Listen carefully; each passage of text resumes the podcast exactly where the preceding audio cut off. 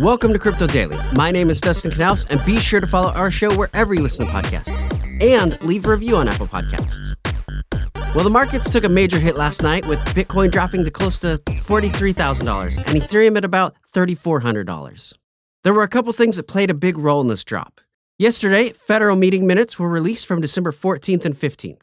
In those minutes, it was discussed that inflation readings and tight labor conditions could warrant an interest rate increase sooner or at a faster pace than participants had earlier anticipated. Now, this news hit the entire tech sector, even causing NASDAQ to drop. So it wasn't just crypto. Typically, when inflation is a worry, people buy more speculative assets. When inflation is controlled, investors opt for what's considered to be a safer investment. This shows that the overall market still looks at crypto as a risky investment and not a true alternative to have in your portfolio just yet. But that's not the only thing affecting the market. Yesterday, cabinet members of the Kazakhstan government resigned, effectively shutting down the country due to political unrest caused by sudden increase in fuel prices. With this, their state-owned communications company shut down the internet. Kazakhstan typically accounts for 18% of Bitcoin mining, which means it was a huge blow for the network. The hash rate for Bitcoin dropped by about 73 petahashes per second, which is huge. As of right now, the internet is still down there. And if it continues, that could be a big blow to the country, as the mining industry was expected to bring in a total of about $3 billion in revenue to the country. In other news, if you use Norton antivirus software, you can now mine Ethereum. Norton 360 has released a new feature called Norton Crypto, which allows for the antivirus software to use your computer's hardware to mine for crypto when it's not in use. They have been criticized by a lot of people who worry mining can leave you more exposed to hacks, and they find it strange that the software company encourages mining when every other antivirus program does everything they can to stop you from mining. Norton is also taking a 15% commission fee for using Norton Crypto. Honestly, it might be an easy way for those interested, but mining is very simple to do. You might as well just do it yourself and skip the fees. I've mined Ethereum, and it might take you know, half an hour to an hour to set up. Once it's going, it's really only a click of a button to start mining just before you step away from your computer. In Brisbane, Australia, there's a cafe that is clearly as obsessed with crypto as the rest of us are Crypto Coffee. They have a menu consisting of items like XRP Smash Avo on toast, Ethereum ham and cheese and tomato toasty, and Shiba toast. Of course, the coffee shop takes crypto payments, and patrons who sign up for the Swyftx platform receive $20 in free Bitcoin.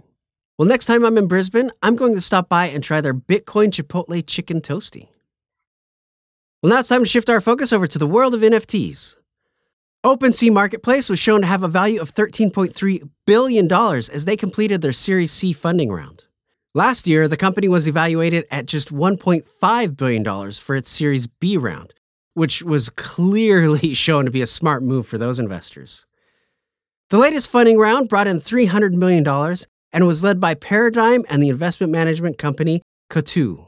OpenSea has said that they plan to use the funding for product development, hiring, startup investments, and to significantly improve customer support and customer safety. Well, are you considering buying land in the metaverse? Be ready for a little bit of a sticker shock. On the popular gaming platforms, the cheapest plots are currently going for about 13,000 US dollars.